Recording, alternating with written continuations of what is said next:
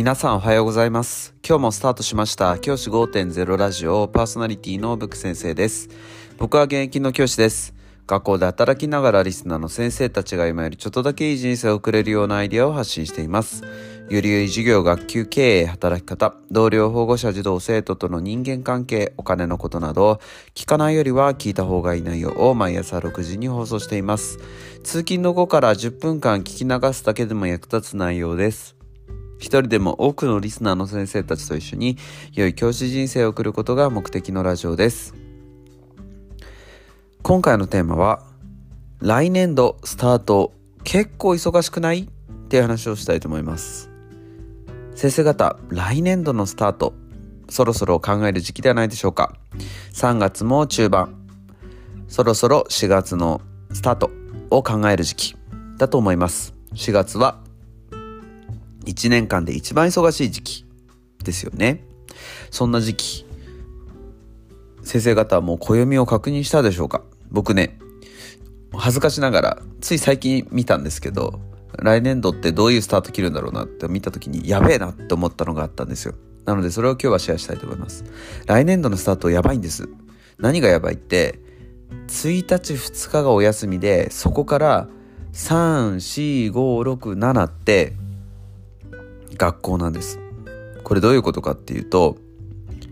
1日2日はまあ休むじゃないですか。で、その後に、いきなり、はい、じゃあスタートって切って、その週の最後には、子供たちが学校に来てしまうっていうことなんですよ。これ、まずいですよね。普段だったら、例えば普段だったらっていうか変だけども、結構、1日、2日、3日頑張って、3日頑張ったら、土曜日、日曜日、で、ちょっとゆっくり休んで、で、また学校始まって、5、6で学校の準備して、7で始業式とか、そういうパターンが結構多いんですけど、今年はですね、脳休暇の、脳休みの1、2、3、4、5、6、7っていう感じなんですよ。なので、かなりタイトなスケジュールですので、今からできることはどんどん進めておくこと。これめちゃめちゃ大事だと思います。来年度スタート切った時に、もう体力ゲージがどんどんどんどん削られていくわけですよ。どんどんどんどん体力がね、奪われていく中で、4月からしかできないことは、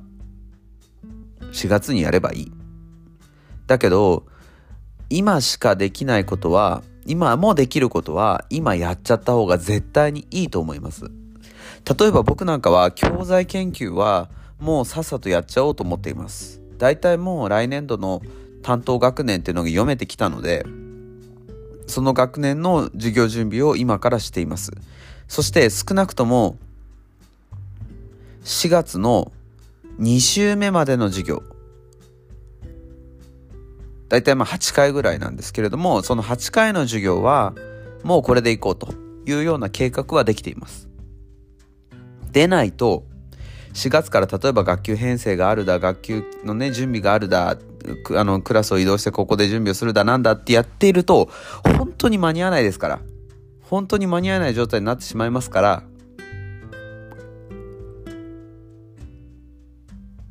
事前に準備をしておくこと、これすごく大事だと思います。とにかく休みがありません。1、2って1日2日って休んだところで、その間にね、何か準備できるかって、そんな準備できないですよね。だって学校始まってないですから。ね、あの、公務文書が何だかもわからないですから。なので、早め早めに準備をして、4月の1週目、2週目、ここをまず乗り越えられる準備を必ずしてほしいと思います。その結果、準備をしていた結果、助けられるのは自分自身です。4月からのあと1ヶ月後の自分を助けるために今頑張る。これ大事なことだと思います。ぜひ意識してみてはいかがでしょうか。じゃあ今日はこの辺で起立で着席。さよならまた明日。